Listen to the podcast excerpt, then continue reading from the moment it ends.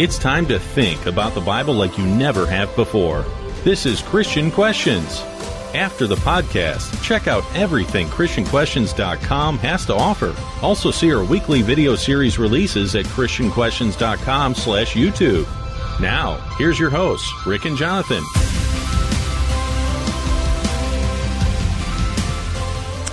Aaron Judge once said, I know I wouldn't be a New York Yankee if it wasn't for my mom. The guidance she gave me as a kid growing up, knowing the difference from right and wrong, how to treat people, how to go the extra mile and put in extra work, all that kind of stuff. I'm Rick, and this is not your typical Christian commentary as we look at Bible related topics from a different perspective. I'm Jonathan. This podcast centers on godly principles, family values, and honest dialogue in a politically free zone. Folks, talk to us. Give us your feedback or questions at ChristianQuestions.com and all our social media channels. Dig deeper after this episode by downloading our comprehensive Seeker Rewind show notes. It's a visual and contextual map for everything we cover. Look for the Seeker Rewind button on our episode pages. And another great companion is our all new study questions tool, an easy to follow single page of questions tied to scriptures for a great personal study or for your Bible study group. Check them out by clicking on the Bible study tab on our homepage. And we also do video. Look for new videos for all ages every week at christianquestions.com slash YouTube. And what's on the table for today? Well, Rick, our question is, how do we become too desensitized to sin? And our theme text is found in Isaiah chapter 5, verse 20. Woe to those who call evil good and good evil, who substitute darkness for light and light for darkness, who substitute bitter for sweet and sweet for bitter. Okay, so have we become too desensitized to sin? Right is right and wrong is wrong. A few generations ago, morality and ethics seemed simple. There were things you knew you should and should not do. There were principles you knew you needed to be present when it came down to making an appropriate decision. There were also societal consequences for stepping outside of those lines. Now, now morality seems to have gone rogue and the idea of ethics seems to have been redefined to fit personal preference. When we say right is right now, we really mean Right is what I feel is right for me, and wrong? Well, there isn't much that's wrong except when you try to infringe on my personal feeling of what's right. So, coming up in today's podcast, let's face it, saying that these things are becoming more and more morally corrupt doesn't get anyone's attention anymore. It just makes you sound old. Well, in segments one and two, we lay out what sin actually is and reveal how full societies have slid down sin's rabbit hole. Does our desensitization to sin come more from peer pressure or from our own internal weaknesses? In segments three and four, we bring each of these things to light with some actually very surprising conclusions. And finally, if we're supposed to be so opposed to sin, Shouldn't we be calling out immorality wherever we see it? Our last segment shows us the plain truth on this important question. Rick, what has happened? Does the whole concept of sin need to be reevaluated? You know, I don't think it needs to be reevaluated. I think it needs to be reawakened. I think that's really what we need to be doing here. So today we're talking about that very important question. Have we become too desensitized to sin. So, Jonathan, let's start out with some really basic things. What does sin mean in the Bible? You know, first, the Old Testament. There's two words that are most often translated sin. What, what do they mean? Just basic definitions. Well, the first is an offense, sometimes habitual sinfulness and its penalty, also an offender. And the second is to miss, hence figuratively and generally to sin causatively, led astray, condemn. Okay, so an offense, an offender, uh, and the penalty that, that that is attached to it, to miss. So, so it really does give you a sense of okay, it's something that isn't correct. That's what that's what the, these words are saying from the Old Testament. The New Testament, there is a word that has different variations that is defined as sin, and just just again breeze through all of the definitions of the one, two, three, the three, three or four different uh, basic words? Well, the first is to miss the mark. The next is sin and evil deed. The next is to sin. And the next is uh, equivalent to. Okay, so equivalent to missing the mark. Okay. Yes. So you've got all these words, and to miss the mark is a really, really good definition of sin. So anything less than perfection, anything less than the bullseye misses the mark. Oh no, we're yeah. in trouble. Well, and that's the point. and that's the point. But see, we live in a time and a society where nobody wants to be in trouble like that. We want to be recognized for our individuality. And so the idea of biblical sin is to miss the mark. And basically, like you said, we're in trouble because which one of us always hits the mark? Neither. That's right. so, you know, we, we need to understand that we're outside of God's grace naturally. And that doesn't go over well in a society where everybody is supposed to accept everything, does it? No, it no. doesn't. Okay. All right. So let's start off. Let's start off with a bang, shall we?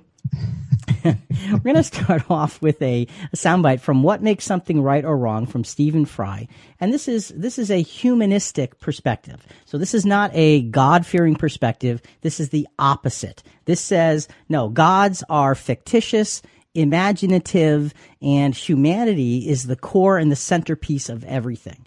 So right and wrong from the humanistic perspective from Stephen Fry. What makes something right or wrong. Some people believe that what is right and wrong never varies from situation to situation, and that it can be expressed in constant and unchanging commandments. They often look to religious texts or authorities to discover what they think a God wants them to do. A humanist view of morality is different. Humanists do not look to any God for rules, but think carefully for themselves about what might be the best way to live. This approach means we have always to be empathetic and think about the effects of our choices on the happiness or suffering of the people, or sometimes other animals, concerned. We have to respect the rights and wishes of those involved, trying to find the kindest course of action or the option that will do the least harm. We have to consider carefully the particular situation we find ourselves in, and not just take any rule or commandment for granted. This is pretty interesting. You know, in, from one side of the situation, he's saying, okay, you know, it, it comes from within, and, you know, humanism is, is where everything stems from. And he, he said, you know, people who believe in God, you know, believe in these commandments, these unchanging commandments that never vary yeah, like thou shalt not kill, thou shalt not commit adultery, thou shalt not covet. Those things, I don't know. Are, are you want to debate whether those things vary or not? I mean, come on. Yeah, really. But, you know, the other thing is, you know, he says it, it's, it comes from those be, uh, humanists. We think carefully for ourselves. Really? Look at the average person and see how carefully they think about mor- moralistic things outside of what's good for them. He says they have to respect and they have to consider. Well, wait, are you making rules for others? Who are you to make the rule for that person? Are you more the human than they are? See, so even That's with, well, you know, and even within the description, what he's trying to say is, you know, we should be coming to a collective agreement on these things. And I, and I challenge, where is that collective agreement? So as religion has gone astray in so many ways, humanism has deeply gone astray as well. I guess that's my point. So, how are we going to deal with this question? How, have we become too desensitized to sin? We're going to use a prophecy from Isaiah to draw out some general principles on appropriately dealing with sin and righteousness. Now, this prophecy was about Israel, but we have a lot that we can learn from it. It's going to be Isaiah chapter 5, verses 18 through 24. And right now, Jonathan, let's just do verses uh, 18 and 19 of Isaiah, of Isaiah 5. Woe to those who drag iniquity with the cords of falsehood and sin as if with cart ropes, who say, Let me make speed let him hasten his work, that we may see it, and let the purpose of the Holy One of Israel draw near and come to pass. that we may know it. So in this verse, it sounds kind of weird, you know, dragging, It does. Strange dragging iniquity, iniquity with the cords of falsehood. You know, what does that mean? He's saying as if with cart ropes, and that's the key. In ancient times, you had ropes that were attached to the cart that the animal would pull.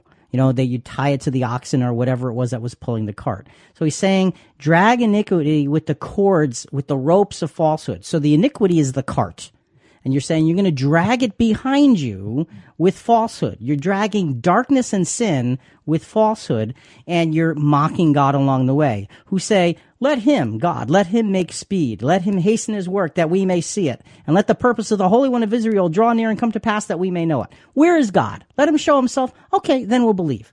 How many people have said that to us? Many, many. You know, okay, if God is God, why doesn't he just reveal himself to me? We're going to hang on to that thought because we're going to come back to it in a minute. Just a quick commentary from John Gill on these particular verses, on his perspective on these ropes and, and iniquity and so forth. The prophet returns to the wicked again and goes on with the account of their sin and punishment. And he describes such who draw it to themselves, seek after it, and willingly commit it, who rush and force themselves into it, who solicit it, who seek and take all occasions and opportunities of doing it, and take a great deal of pains along it, and make use of all arguments, reasonings, penances they can devise to engage themselves and others in the practice of it, which are all cords of vanity, fallacious and deceitful. So what he's, he's he's just laying out all of these ingredients that go that are part of these cords of iniquity that just drag sin behind us. The, the, these verses give us a clear picture of the idolatry of sin, replacing what we think God's presence should look like with all of the things we want for our own self satisfaction. And Jonathan, the key is we're replacing what we think God's presence should look like, not what it really should look like but our perspective. Well, because I don't see it this way, therefore I can do it that way. It's a great way to get get what you want. That's right. Selfishness uh, abides. right, because you're proclaiming to God Almighty, you should present yourself this way, and if you don't, well, then I'm just going to do it my way. Who became God in that in interchange? The individual. That's right. Absolutely. Psalm 10, verse 2, and then verse 11. In pride, the wicked hotly pursue the afflicted. Let them be caught in the plots which they have devised. He says to himself, God has forgotten. He has hidden his face. He will never see it. This is a common theme.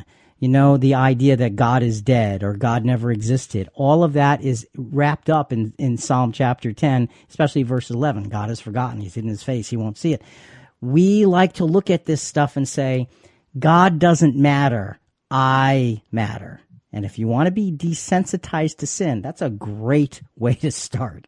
So, Jonathan, our point as we wrap up this segment from making sense of a desensitized world. Whenever we mock God's seeming lack of attention, it always opens the door for blatant sin and darkness to flourish. And Rick, I was thinking um, of a song, I often do, um, from Bette Midler God is watching us from a distance.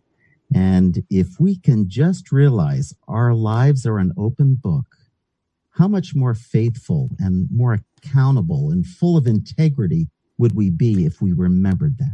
And, you know, the, the idea of, of opening up to the fact that God is watching and he may not be reacting, but he is watching is a very powerful way b- to begin to understand that our, our sensitization to sin has to begin somewhere, somehow. So something as basic as mocking or respecting God is a basis for the whole for whole societies to crumble or to flourish. Is being desensitized to sin really as simple as mocking God and opening the floodgates of darkness? We're podcasting live every Monday night from 8 to 9:30. You can talk to us direct through our chat at christianquestions.com. We also welcome your comments or questions any day of the week. Just hit the contact us button. We're now out of the starting gate. Let's pick up the pace for tonight's topic. While nothing that breaks our society down is ever simple, disrespecting God really is a good place to begin our understanding. Satan's first sin took place in his mind as he thought of himself rising up to be like God. Eve's first sin was to entertain a contrary thought to what God had emphatically said. And Jonathan, the interesting thing here, both of these sins were, were mental sins on right. Eve's part and Satan's part. And both of them clearly defied something that was not in place at that point, but as we look back, we can see God's way. And they clearly defied the first commandment that was given to Israel. Thou shalt not have, thou shalt have no other gods before me. That commandment is an internal commandment. It is being spoken to the heart and mind of each individual. Do not have other gods before me, is what God is saying. You can't tell necessarily if someone's got other gods before them. That's where the second commandment comes in. Don't make any graven images. So don't make any outward manifestation of something that's happened inside your head. So I submit to you that the first major point in being sensitized to sin is to always remember the first commandment. Have no other gods before me, because it's that's a commandment that goes that is fulfilled in your head. I like it. And now Satan created himself as a god. Right. And his focus left that immediately. Right. Eve was a little different. She wanted God's wisdom. She wanted knowledge. Um, you know, the knowledge of of tree of good and evil. Ooh, that's going to make me wise. Right. So, but that I don't think that meant that she gave up on God. But whose advice did she follow? Satan's.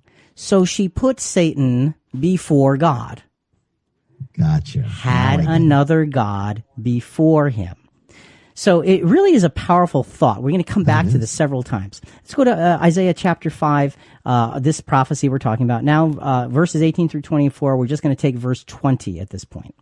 Woe to those who call evil good and good evil, who substitute darkness for light and light for darkness, who substitute bitter for sweet and sweet for bitter. You know, it says, "Woe to those who call evil good and good evil." I mean, should this this stuff be obvious? Uh, what does the average person not see? Well, why does the average person not see this happening? And the answer is because evil is made to look good. It's made to look more exciting. Good is boring, right? There's no there's no thrill in good. But with evil, ha ha ha, you know, when you start to do things in a different kind of way, well, that's the the attraction. And where the attraction is, there lies the difficulty. Because if it's not godly, then it's sin. And we kind of say, well, it's really not that bad. I mean, how many times have we said that? Well, it's really not that bad. Too many. Yeah, does it mean that it's that good? I mean, you gotta, you gotta put these things in, in perspective. Let's go back to Stephen Fry, the, the humanism perspective, uh, what makes something right or wrong. And here again, he's going to talk a little bit more about morality from within. This way of thinking about what we should do is explicitly based on reason, experience, and empathy, and respect for others, rather than on tradition or deference to authority. It might sound hard, but luckily most of us do it most of the time without really thinking about it. Morality is not something that comes from outside of human beings, gifted to us by an external force like a god. When we look at our closest relatives in the animal world, we see the same basic tendencies we recognize in ourselves affection, cooperation, all the behavior needed to live in groups and thrive. It is clear that our social instincts form the basis of morality and that they are a natural part of humanity. You know, I could have so much fun with all of this. I'm not going to spend a lot of time on it. You know, but using animal, the animal kingdom, say they, they live in social groups and thrive. And what happens when one social group crosses another social group? They kill and attack. That's right. That's, Evil. That's right. They, they, they, they, they, they, they cross paths. You know, he says, you know, this morality is based on respect for others. Show me in our world where respect for someone else is more important or as important as my respect for me. It doesn't fit that. You know, it's a nice thought that he's bringing up, Jonathan, but it is not practically applied on any major scale except in the intellectual minds of those that think this way. And look, I, I give them credit for, for wanting to raise up a high standard. I really, really do. But look at what's actually happened. And what there he's describing is just simply not real. With most people. Humanism is telling us we are the source of enlightenment. We don't need anything bigger or authoritative. The big problem with this enlightenment is that it is polluted. And Rick, that's because we're all tainted. We're Yeah. all born in sin and shapen in iniquity. And that's our problem. It is. It is. And we are all subjective because of our perspective. And so, you know, the, you got to have something bigger than you to draw you higher. So, here's how entire societies have become desensitized to sin. This is really kind of interesting. All are given the testimony of nature. Looking at Romans chapter 1, verses 20 to 25, we're going to break it down into a lot of pieces. For since the creation of the world, his invisible attributes, his eternal power and divine nature have been clearly seen, being understood through what he has made, so that they are without excuse. Okay, you've got the creation of the world. The vast complexity of creation gives us cause to acknowledge a much higher power than us. We are given cause to acknowledge it because the the the uh, the the ability for creation to work together, for stars to not run into each other, for for for for life to even exist is phenomenally beyond anything we can begin to comprehend, and yet we say it happened by chance. I mean, you got to use your head on something like that. So we're given all of this knowledge, yet, verse 21, For even though they knew God, they did not honor him as God or give thanks, but they became futile in their speculations, and their foolish heart was darkened. So it says they knew God but didn't honor him. They knew God because they saw his creation and said, wow, that's pretty amazing stuff. Okay, so they're not saying, hey, God did this. But what's happening is because they're not giving God the credit, the act of ignoring God creates an emptiness in man's thinking, which darkens man's hopes because they're not seeing light from above. They're seeing light from within and they, the created, we, the created, are saying, look how great we are. How did we get here, by the way? How did we get to be so great? Did we do this? No. But we miss that part. And we put ourselves on this pedestal of being something special that simply happened rather than was given its place by God above. Uh, verse 22. Professing to be wise, they became fools. Okay, and the word for fools in the in the in the Greek English lexicon, what is it? It means to be foolish, to make flat, tasteless. tasteless. And, and a good example of tasteless, same word for fools, is Luke fourteen thirty four. Therefore, salt is good, but if even salt has become tasteless, with what will it be seasoned? So the word that says, professing to be wise, they became fools, is the same word used to describe salt as tasteless, flat, foolish, of no good use. And I think that that's, there's something powerful because if salt doesn't have its saltiness, it really is completely useless. It really is. So the idea of professing to be wise, because here we are, the highest creation on earth, but we are still a creation, but not admitting so, just assuming the, the role of highest, our reasoning becomes dark. Any profession of wisdom and enlightenment within a godless environment ends up ultimately being foolish. Now, it may sound good for now. Okay, humanism sounds good in the moment as you're describing it. Yeah, boy, this, this is the way we should be. Show me where it has ever happened on a wholesale, in a wholesale environment, where the humanistic perspective, stepping up and rising up, has been bigger and better than everything else. Matter of fact, Jonathan, in, in the wars of the world, those that have been godless. Now there have been wars fought in the name of God, unfortunately. Can't hmm. can't get away from that. But those who have perpetrated evil in a godless sense have created far more destruction than all of the wars in the name of God, any God in history. Oh, that's so true. Far more, far more. Verse verse 23 of Romans uh, chapter 1. and exchanged the glory of the incorruptible God for an image in the form of corruptible man and of birds and four footed animals and crawling creatures. And here is that change. Exchanged the glory of the incorruptible God for an image in the form of ourselves or some beast. This foolishness seeks to replace worshiping the mighty God with self and nature worship. This is how whole societies fall apart. And this is idolatry, isn't it? It is idolatry in its in one of its biggest biggest forms. And finally verses 24 and 25 of Romans 1. Therefore, God gave them over in the lusts of their hearts to impurity, so that their bodies would be dishonored among them. For they exchanged the truth of God for a lie, and worshipped and served the creature rather than the Creator, who is blessed forever. Amen. Exchange the truth of God for a lie. That's what Satan did in the Garden of Eden. And that's what the Apostle Paul is saying societies, entire societies have done. And they worship and serve the creature rather than the Creator. Idolatry is the epitome of darkness masquerading as light.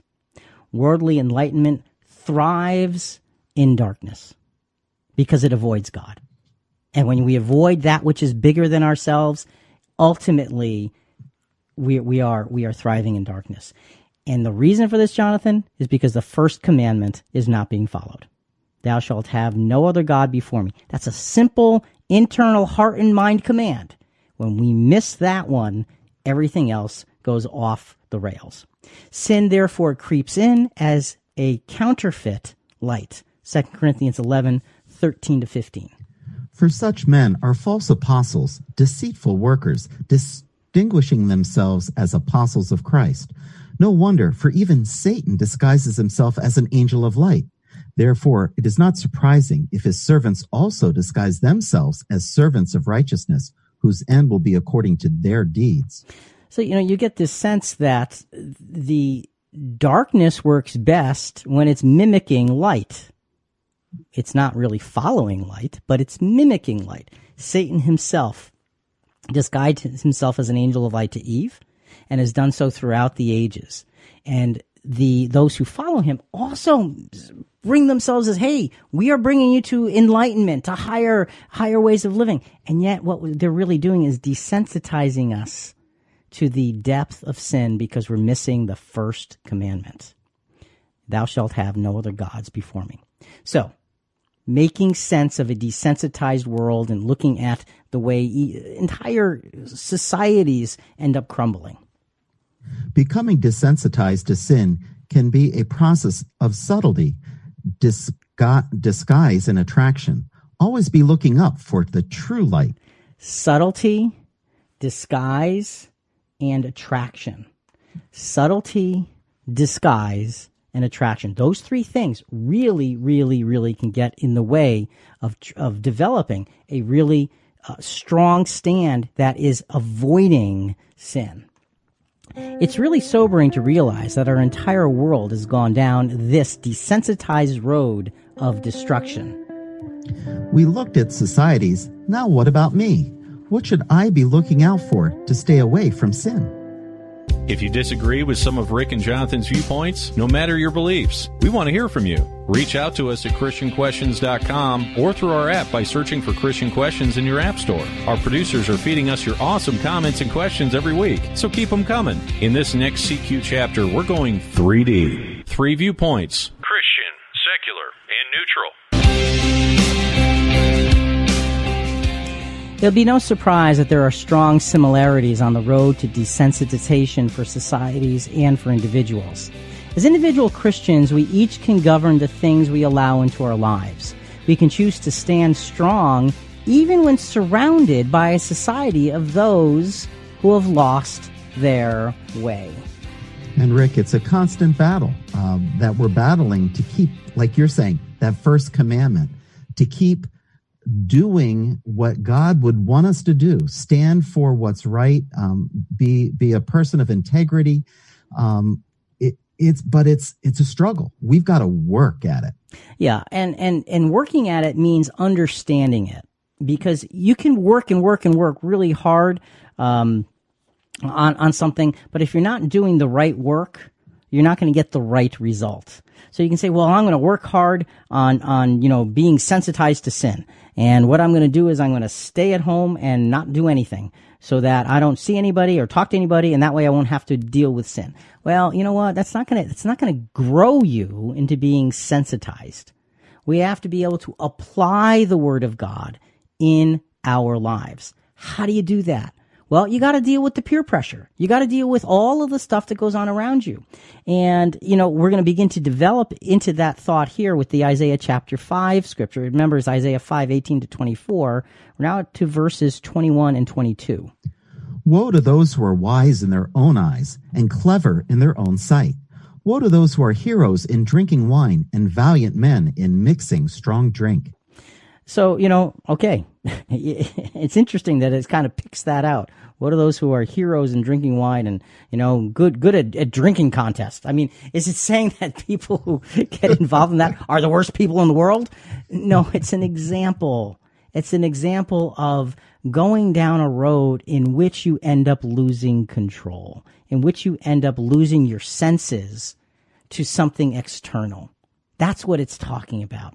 So here we not only see runaway pride, but we now add the power of peer pressure into the mix.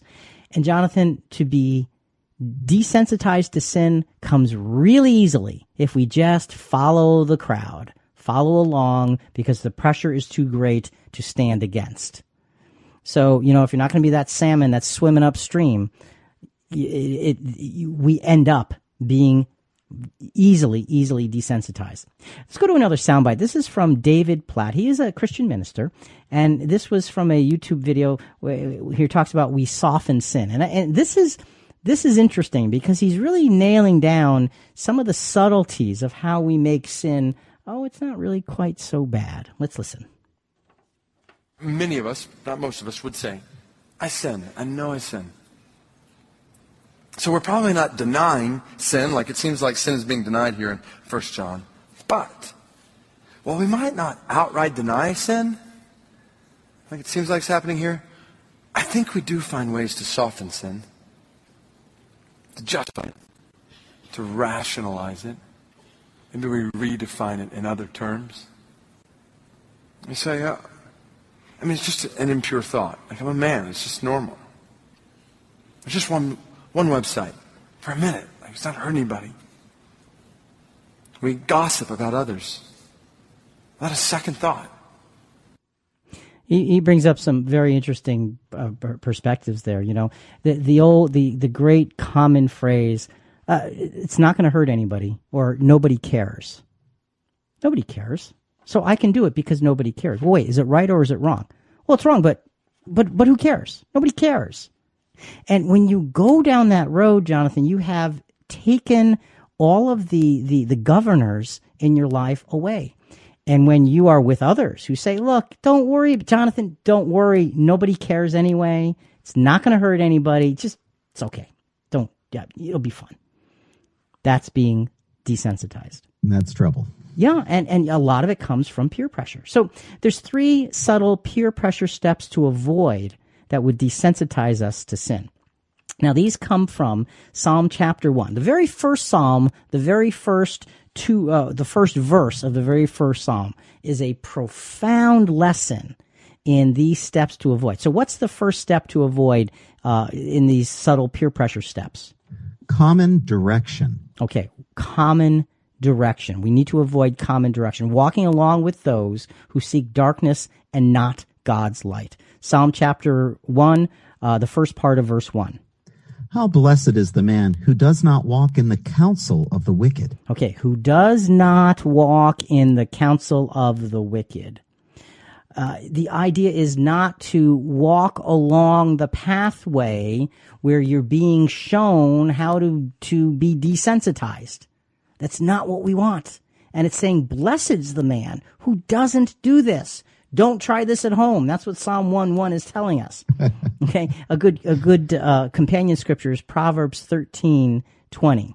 He who walks with wise men will be wise, but the companion of fools will suffer harm. So instead of walking with the counsel of the wicked, it says he who walks with wise men will be wise. And when we talk about wisdom, it's always scripturally, it's always godly wisdom, not just the wisdom of this world but it's godly wisdom. So the first step to avoid is the common direction. Okay, and that's the easiest one to uh, to get involved with. I'll just go along for the ride for a little bit. It, you know, it's not going to hurt. Who, who's going to care? Who's going to even know? You know, whenever we say those things, that's when we get into trouble. What's the second step to avoid? Common interest. Okay, so we had common direction, and now we have common interest, pausing to consider their path. And that's the second part of verse 1 of Psalm 1. Nor stand in the path of sinners. Okay, so you don't walk in the counsel of the wicked or stand in their path either. The idea of standing, Jonathan, is you've been walking and now you are more engaged. And so you're stopping and you're you're you're you're being being fed more easily. You're you're you are now an attentive audience. So common direction can be kind of curious. Common interest is much more than that. That's right. You went way too far. yeah, yeah. And, and, so now you now you are delving in a little bit. Proverbs chapter 2 verses 11 to 12. Discretion will guard you. Understanding will watch over you to deliver you from the way of evil for the man who speaks perverse things. Now, you're not going to have discretion. You're not going to have understanding if you decide that, hey, I want to be on this path. So what you've done is you've thrown away your discretion and your understanding and God's protection as well. So common direction is a peer pressure thing. Come on, it's not going to be so bad just for a few minutes. Common interest. That few minutes turns into, huh, there's something to this. I'd like to know more about it. Then the third step to avoid, I, you know, the face that you made is just, I wish we had camera just for that. That face like, no, don't go here. What's the third step? Fellowship. Okay. Fellowship with those who seek ungodly things. It's the end of Psalm chapter one, verse one. Nor sit in the seat of scoffers. So we have to process walk in the counsel of the wicked, stand in the path of sinners, and sitting in the seat of scoffers. You see how you're slowing down and not only have you stopped, but you're comfortable. Fellowship. You're comfortable. So now you're in the midst of the darkness and you're enjoying it, sitting in the seat of scoffers. Psalm 26 verses 4 and 5 is a good companion scripture for us. I do not sit with deceitful men, nor will I go with pretenders. I hate the assembly of evildoers, and I will not sit with the wicked. These are great short statements. I don't sit with deceitful men. I don't go with pretenders. I hate the assembly of evildoers, and I won't sit with the wicked. So it's it's saying again and again and again, I'm not, I'm not, I'm not, I'm not. But we have to be able to stand up to that, up for that. But to be in the how blessed is the man, we need to stay in context with God and not the worldly. Right, because the, the verse started, How blessed is the man who doesn't do these things. Right. he doesn't have common direction, doesn't have common interests, and doesn't have fellowship with evil and darkness. Right. Okay, so by avoiding these three develop, developmental steps, we can look forward to what the second verse of Psalm chapter 1 has to offer us. So, Psalm chapter 1, verses 2 and then verse 3. But his delight is in the law of the Lord, and in his law he meditates day and night. He will be like a tree firmly planted by streams of water which yields its fruit in its season, and its leaf does not wither, and wherever he does, whatever he does, he prospers. So the, the, the contrast of traveling down the road and getting comfortable with the wicked is being planted by streams of water. So the idea of being planted, Jonathan, is you're immovable. Yes. And the being firm. right, being planted by a stream of water means you're immovable in a place that will always nourish you no matter what's going on around you. That's perfect. That's how we avoid peer pressure. So, Jonathan, you and I were talking earlier, and a very, very, very dear Christian friend of ours passed away just the other day. And yes. uh, you had wanted to just say a few words about her. Sure. Sister Calanthea was a big support uh, to Christian questions, always encouraged us when we saw her. Uh, she was from Jacksonville, Florida. And anytime we saw her, big smile, wanting to know how the the podcast is going and always encouraging and and making you know us feel special. Um, and she just had a glow about her everywhere she went. And one of her favorite scriptures uh, was from Job 23 10 and it really reminded me of this psalm 1 verse 2 and 3 it says he know the way that i take. When he hath tried me i shall come forth as gold and that really reminded me of her steadfastness to to let her light shine and encourage and help others in, in her life. Yeah, you know, when I think of her, I think of one of those trees firmly plant, planted by the stream of water, yielding fruit in its season, and its leaf doesn't wither, and whatever it, it does, it prospers. And, you know, again, she has been a wonderful, wonderful example. And we just wanted to mention, um, especially to her family, if you're listening, how we are really, really sad with you at her loss, but we're also rejoicing at her potential reward. It is just a wonderful thing. The faithfulness that she displayed, uh, she her example will live on. Amen. So again, to avoid the peer pressure, you avoid the common direction, the common interest, and then the fellowship, the deepening of the bonds with the world. Now, you know, you're going to start thinking, well, are we supposed to avoid the world completely? We're going to get to that. Okay. We're not there yet, but we're going to get to that. So give us a few minutes here. The apostle Paul gives us similar guidance, but in a reversed order in 2 Corinthians chapter 6, verses 14 to 18. And let's just do 14 to 16 to start with. Do not be bound together with unbelievers. For what partnership have righteousness and lawlessness? Or what fellowship has light with darkness? Or what harmony has Christ with Belial? Or what has a believer in common with an unbeliever? Or what agreement has the temple of God with idols? Now it's really fascinating because he starts with don't be bound together. That's a really permanent relationship. And, and oftentimes we look at this as the marriage bond. Okay. You know, and, and, and, you know, the idea that Christians really should marry Christians. That's really what this is saying. But you've got all these other pieces. Let me read all the pieces in backwards order. Okay. And watch how they build up to something that ends up getting you in trouble. You have an agreement and now you've got something in common. And because you have something in common, you've, you've developed harmony. And this is obviously with unbelievers. From harmony comes fellowship. From fellowship comes partnership. And from partnership comes being bound together. You see, and there's this, this fits. Wow. It, and there's the subtlety of one step to the next step to the next step. We need to be careful if we want to remain sensitized to sin. How do we do this?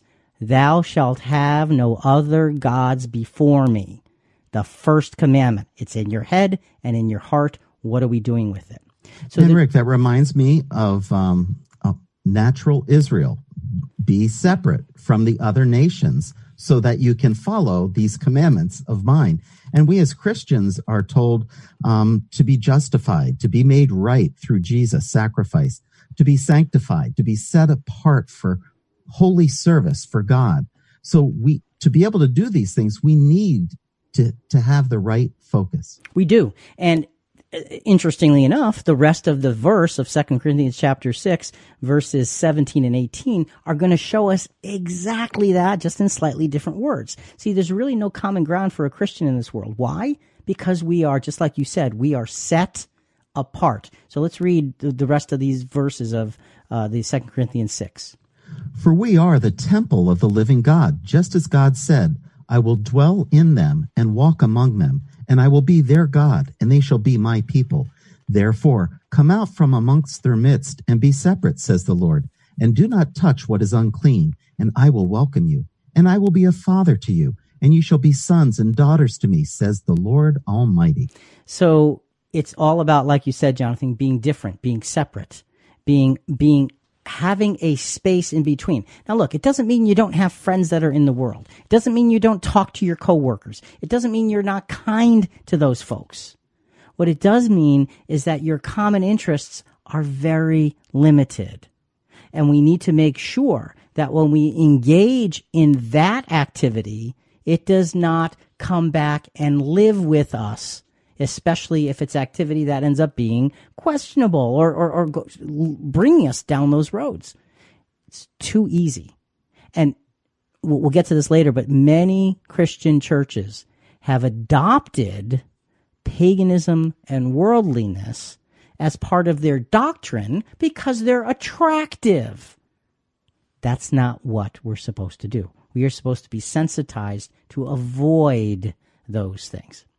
So, making sense of a desensitized world, Jonathan, what's our final point here?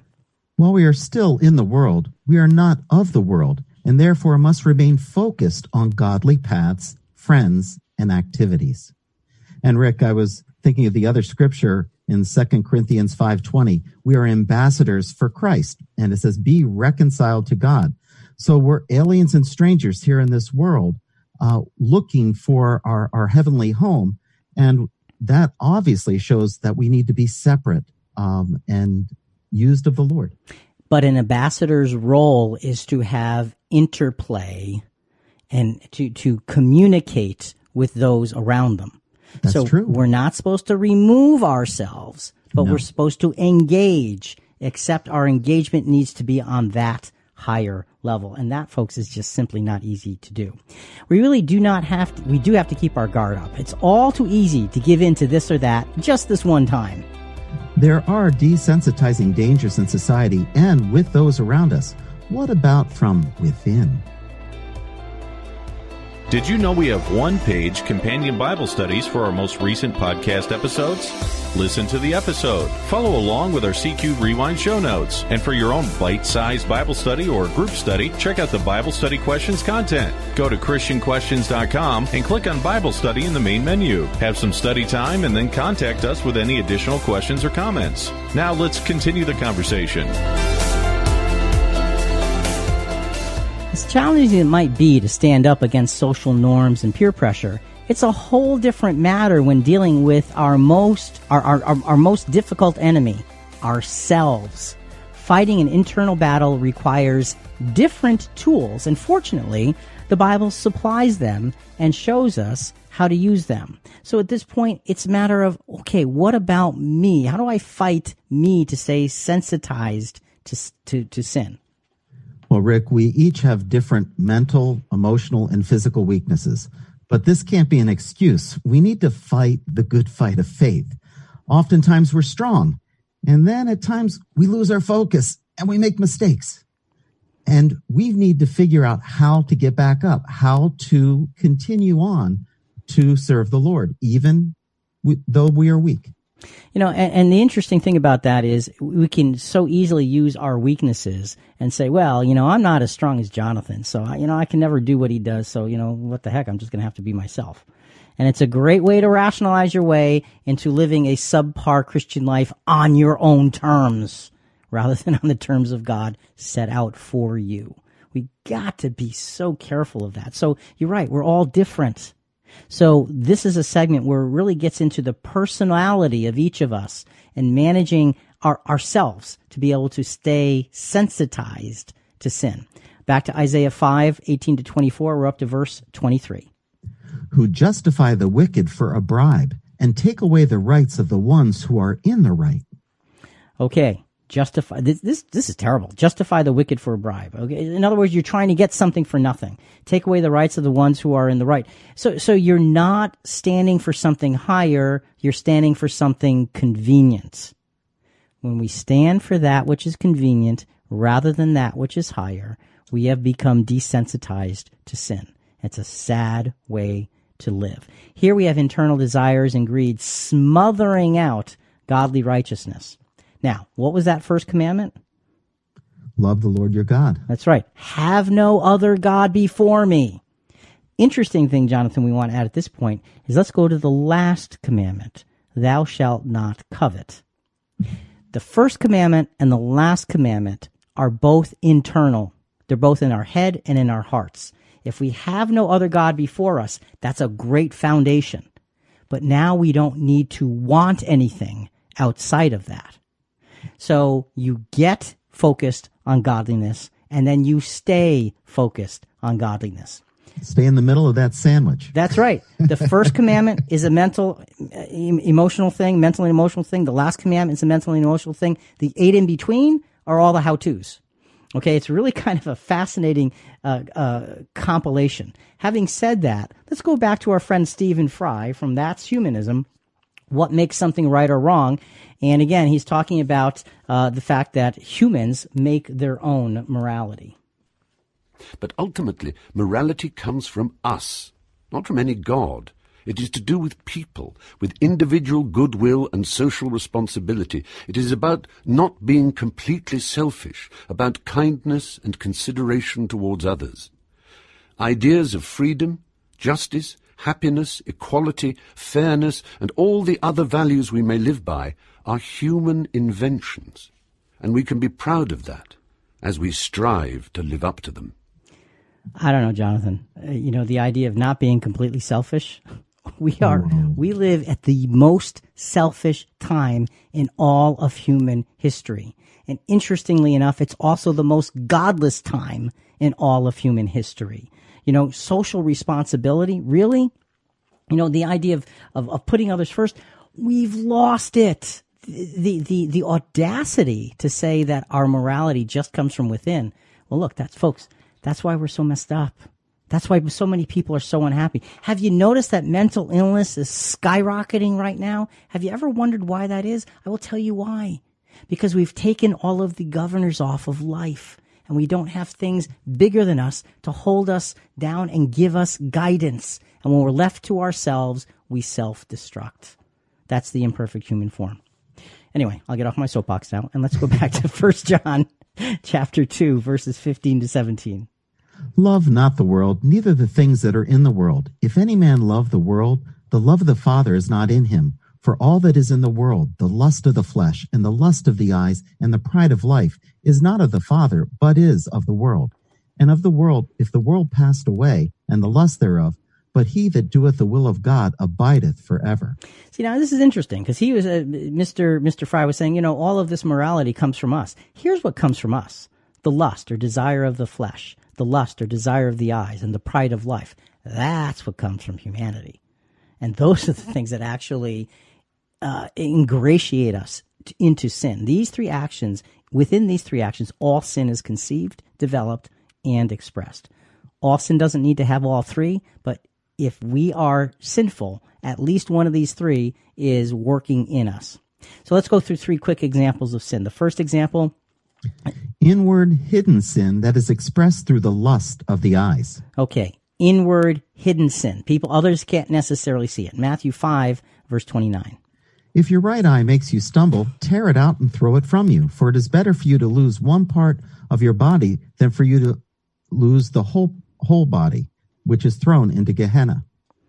Okay, so your if your eye makes you stumble, if what you see now, see, what I see, nobody else needs to necessarily understand what I'm looking at, what I'm seeing, what I'm observing, and then what I'm desiring as a result of that. It's internal, the lust of the eyes. The eye is the sort of the the the uh, the, the gateway into the mind.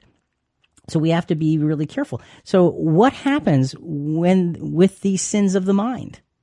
Well, how do we stay sensitized? And that's the key. How do we stay sensitized? Well, first of all, thou shalt have no other gods before me and then thou shalt not covet. Put yourself in the place of God first, and then you don't need to desire anything bigger. Hebrews 4:16, a good practical application here. Therefore, let us draw near with confidence to the throne of grace, so that we may receive mercy and find grace to help in time of need. Okay, drawing near to the throne of grace, receiving mercy that gives us grace to help in time of need. So what is that telling us? What's the overcoming principle here? Well, Rick, it's prayer, the foundation of God's law for solving sin in Jesus' ransom. So, prayer is one of the foundations for managing through the desensitizing activities within our own hearts and minds, within our own eyes, for if if you will, having that sense of something higher than us and going to it. You know, and Trish just handed me a note. Trish is my wife; she's kind of our program observer here. Said, "Man was made in God's image, so oh, we did have morality inside us originally. We did, but we didn't have the experience to back up the morality." And when Eve was tested, was given the test of her experience, she could recite what was right, but she did not follow what was right because she had a suggestion of something else that seemed more convenient, more attractive, more pleasurable. So we did have that instilled within us, but sin has deeply, deeply warped that. And again, that's why prayer is such an important part of our putting things back into the right perspective. So that first example of sin is the, through the lust, through the desire of what we see, what we would like to have. The second example of sin, what is it? Outward, presumptuous sin that is expressed through the lust of the flesh. The lust or the desire of the flesh. Matthew 5, uh, chapter 5, verse 30. If your right hand makes you stumble, cut it off and throw it from you. For it is better for you to lose one of the parts of your body than for you to lose the whole body and to go into Gehenna. Okay, now look, let's get be be clear on this right off the bat. Jesus isn't saying gouge out your eyes and cut off your hands. Okay? He's being very dramatic to make a point that if your if your hand is drawing you to do things that are not godly, cut off that action. That's what he's saying. He's not saying take a knife to your hand. So please don't let's not ever ever go there. These are moral are, are more publicly discernible sins of actions, the things that we do. So how do we stay sensitized? Well, thou shalt have no other gods before me. That's how. Have one God, the God, and then do not covet. Do not look for, do not engage in, do not uh, uh be enticed by wanting anything more than that. 1 John 1 9.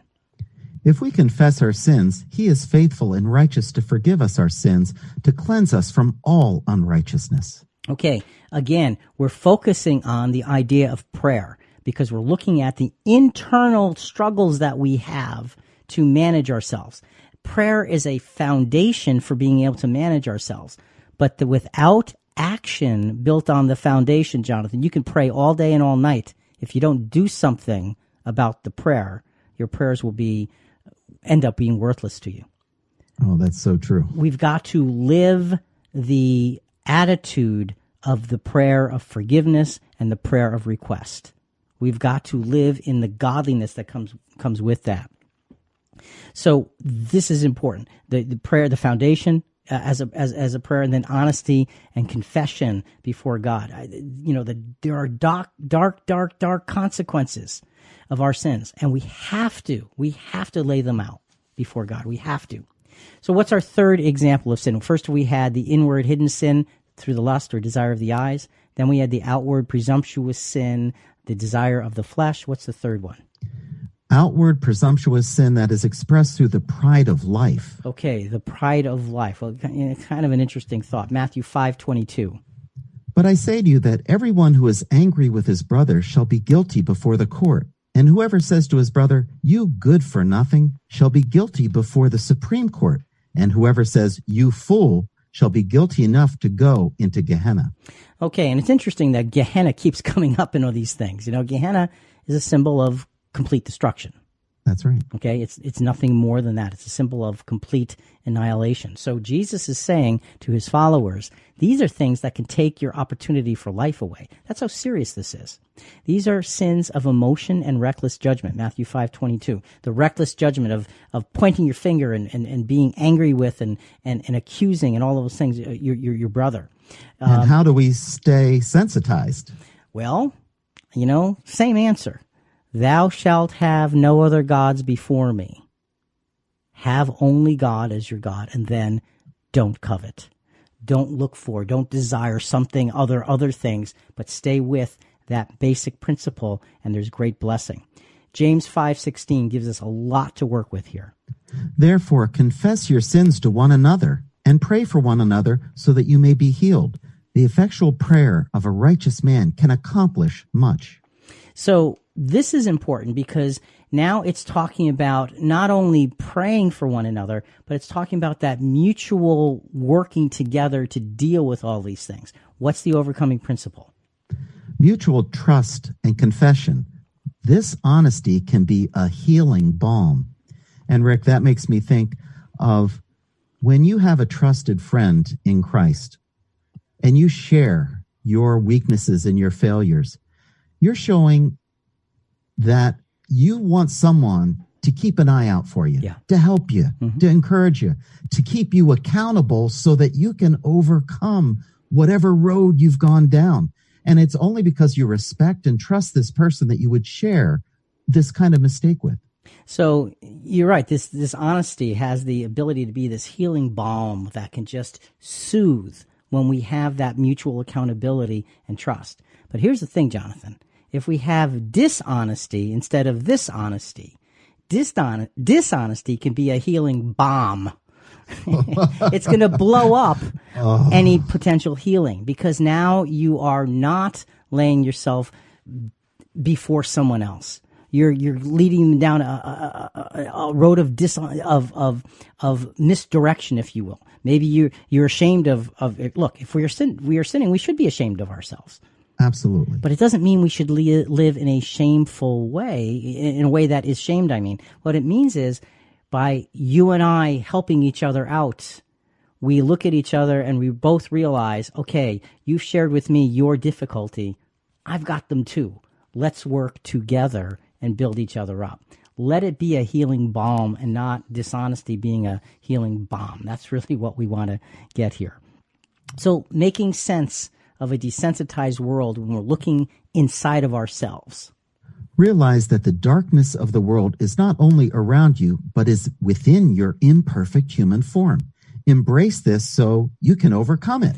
Embrace the fact that there's darkness inside of us and it's okay because we're born in sin, but we don't have to stay sinful in all of our thoughts and actions. We're never going to get rid of sin in this world, in this life rather, but we can put it in its place by putting God in his place. This really shows us that the battle to overcome sin is an everywhere and all the time effort. Never stop. Does fighting off all these sinful tendencies mean we judge the world not worthy of our presence? Every episode, we cover a lot of ground. Part of gathering all the information and drawing conclusions is having a thorough conversation. Thanks to all our listeners for all your feedback every week. Rick and Jonathan want to hear more comments and questions. Talk to us at ChristianQuestions.com through all our social media channels and download our app by searching Christian Questions in your App Store. Now, since we have puzzle pieces everywhere, let's put those pieces together. This is where we can get really confused. We built this whole case for staying away from things that are desensitized, and yet we're absolutely supposed to engage with those of the world. Well, why? That's what Jesus did, and we're to follow in his footsteps. I mean, look, how else can we witness to the plan unless we walk in the steps of Jesus? There's no other way. And Rick, think about the attitude of the scribes and Pharisees and how Jesus exposed their hypocrisy, where they were looking down on the mere men of Israel, saying, looking at them as second class citizens. Um, uh, we don't want to follow their example. Yeah. We want to follow Christ's example. Yeah. Being and- kind and helpful and being a blessing and encouraging one another. So the the idea then to answer your original question, you know, we don't judge the world as not worthy of our presence. No, no, no, no, no, no, no. We judge the world as the place in which we develop Christ likeness and the way and the place in which we could plant examples to others. They may not listen. That doesn't matter. Just plant the examples. Don't don't have that condescension like you said. It's such an important thing. And and here here's the end result of all of this sin from that Isaiah chapter 5 prophecy verses 18 to 24. We're now up to verse 24. Therefore, as a tongue of fire consumes stubble and dry grass collapses into the flame, so their root will become like rot and their blossom blown away as dust. For they have rejected the law of the Lord of hosts and despised the word of the Holy One of Israel. So the judgment of God against unrighteousness in this prophecy is telling us it's always the same. Godlessness produces destruction. And because God is merciful, we know that Jesus' ransom eventually gives everyone a fair chance. That's right. So that's a good, that's the good news. Even those who are engaged in sin will get an opportunity because of the ransom of Jesus. But what am I doing right here, right now? I don't need to be worried about them. I need to be worried about me standing firm in the principles of righteousness so I remain sensitized to the sin around me. Uh, this is, this is, this is important. So, Jonathan, let's get to a really important core principle as we begin to wrap this up. Every, we all know that Jesus loves us, right? That's right. Absolutely. Well, does this mean that Jesus accepts us as we are? Jesus does love you, but to properly answer the acceptance question, we also need to ask, how much do we love Jesus? So are we saying, well, wait, Jesus may love us, but not accept us as we are? Let's listen. Let's follow through a couple of scriptures here. First of all, uh, John chapter 14, verse 23. Jesus answered and said to him, If anyone loves me, he will keep my word, and my Father will love him, and we will come to him and make our abode with him. So our selfless love toward Jesus is unequivocally expressed in keeping his words. Well, Rick, what does it mean to keep his word? He's being very specific here. Yeah, he's saying, you know, you, you, you, you, if you love me, you will keep, in other words, keeping my word, you will do, you will live as I have instructed. It's not saying, oh, you're going to love what I said. That's not keeping his word. Keeping his word is taking his words and turning them into the actions of your life. That's what he meant. That's why being a footstep follower of Jesus is literally walking the walk, doing what he did. That's keeping his word. Have no other God before me and don't covet. the first and last commandment are going to just, they just continue to come through here. Okay. Now let's go to a really good example of Jesus. And this is shocking to, to many. Jesus loving someone, but not accepting them as they are. And the person we're going to talk about is a good person. But yet Jesus is not accepting him as he is. You can say, what? Jesus accepts everybody. Listen to this. Mark chapter 10, verses 17 to 25. We're going to break it up into pieces just for 17 to start. As he was setting out on a journey, a man ran up to him and knelt before him and asked him, Good teacher, what shall I do to inherit eternal life? Okay, so this is the, the, the story of the rich young ruler. This young man shows humility, respect, and sincerity. And he gets Jesus' attention because those are legitimate qualities that this guy has. He is a good man. He's a, absolutely. he's a good man. So Jesus' words in verses 18 through 19, we're not going to read them, but he basically says, follow the law already given to you, live with honor, live with integrity, and live with respect. You know, and Jonathan, for us today, it's it's living up to the highest God-driven standard available aside from sacrifice. But Jesus, the, the young man says, What do I do to inherit eternal life? And Jesus' response is, Live in accordance with the Jewish law that you've been given. Okay? What's the young man's response? Verse 20. Just read verse 20, Jonathan. I want to stop there for one second. And he said to him, Teacher, I have kept all these things from my youth. You know, and it's interesting because he's saying, but I've been working at this my whole life. He's not being cocky here. I don't think he's being cocky at all because Jesus, read, read just the next phrase before Jesus' words. Looking at him, Jesus felt a love for him. Okay.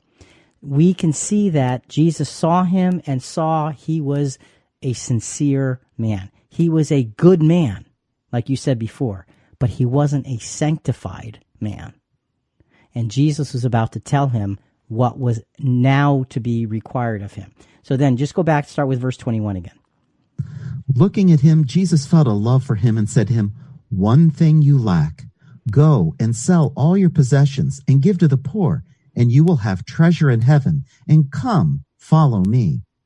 But at these words, he was saddened, and he went away grieving, for he was one who owned much property. So Jesus essentially said, you're a good man.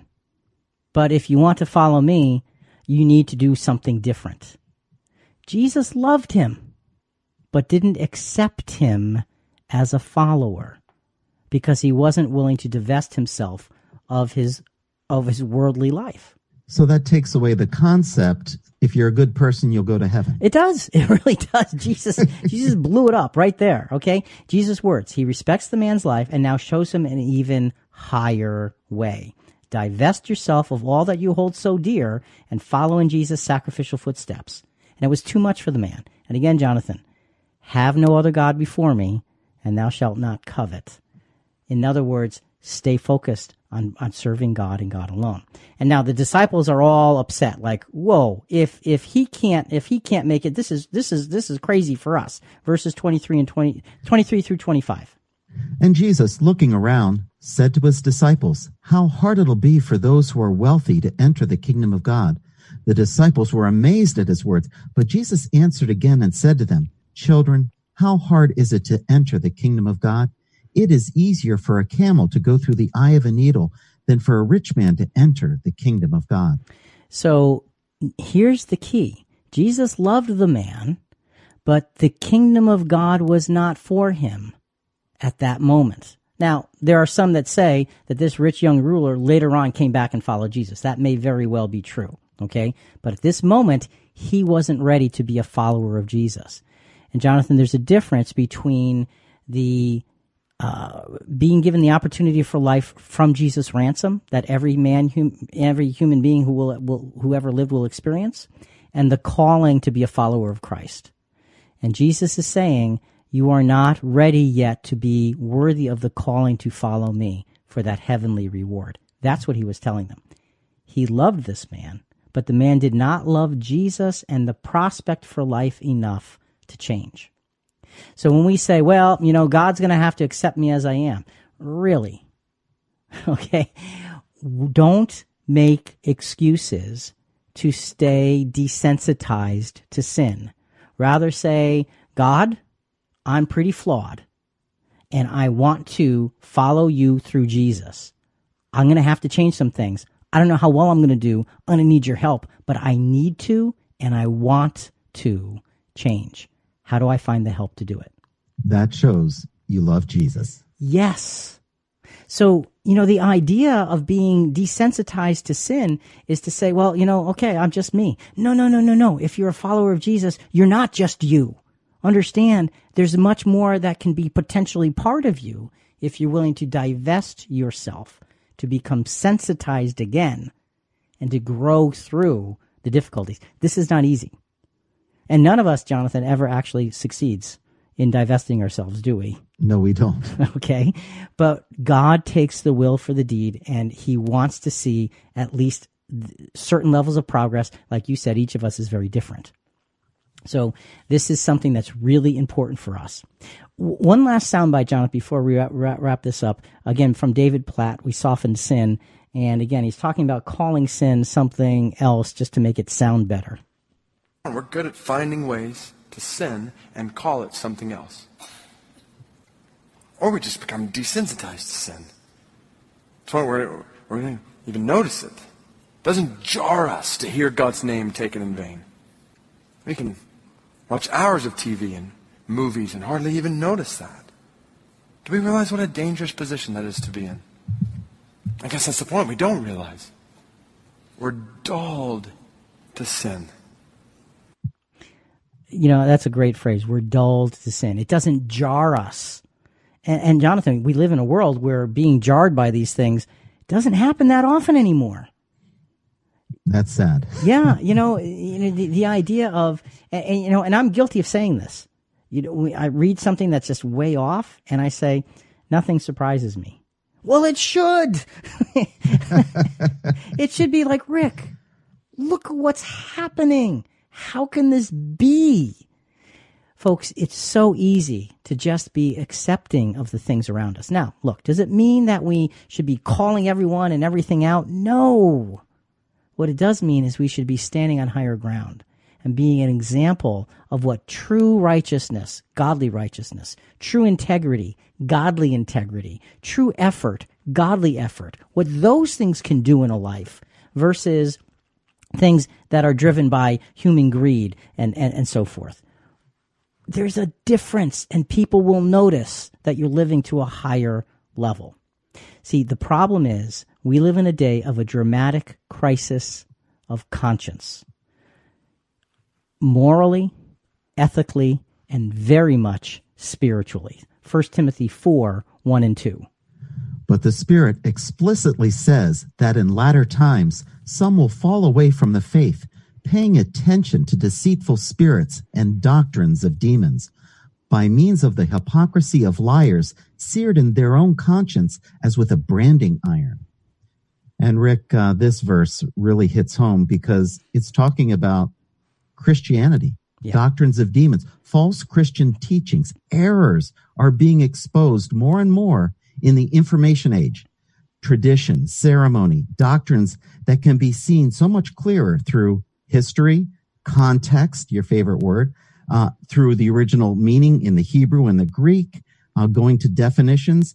And the question is, what if what I was always taught in church doesn't square with the Bible? What then? then become desen- become sensitized to to what you have seen that is off and say I need to do something about it so I can be right with God because that's the bottom line it's not about being right with everybody else it's not about going along to get along it's about standing on higher ground a godly ground through Christ. And so, you know, and, and, and the end of verse 2 by means of the hypocrisy of liars, seared in their own conscience as with a branding iron. I mean, the idea is that you've deadened the nerves. You just can't feel anymore. Folks, let's not get into that place. Let's make sure that we focus on scripture, focus on prayer, focus on fellowship, focus on godly principles every place and every way in, in, in, our lives so that we can stand for the higher things. Jonathan, what's our final point as we wrap up? Making sense of a desensitized world. As Christians, we are commissioned to love as Jesus did, to stand for what he stood for, to love righteousness and hate iniquity. Love righteousness and hate iniquity. Folks, you know, this is such an important process to realize that to be desensitized to sin is natural it's comfortable, it's easy and convenient and everywhere. Doesn't mean we go down that road. What it does mean is we need to set ourselves, our minds and our hearts and our spiritual conscience to say, I want to be like Christ. I know I can't be, but I can certainly be better than I am. And today I'm taking a step, and tomorrow another one, and the day after another one. Find those of like faith and like conscience, godly conscience that will walk with you to encourage you to stand above and sensitize yourself because that is how we bring glory to God. For Jonathan and Rick and Christian Questions, we hope you've enjoyed being with us today, talking about a really important, very common problem of being too, sens- de- too desensitized to sin. Make sure you see it through God's eyes. Think about it. Folks, listen, we do want to hear from you. Give us your feedback or send us your questions on this episode and other episodes at ChristianQuestions.com. Also, a big part of spreading the word about our program is subscribing to Christian Questions in iTunes or Apple Podcast or Google Podcast, Stitcher, whatever your favorite podcast channel is. Rate us, review us. We'd greatly appreciate it. Coming up next week, how do I know my decisions are right? Talk to you then.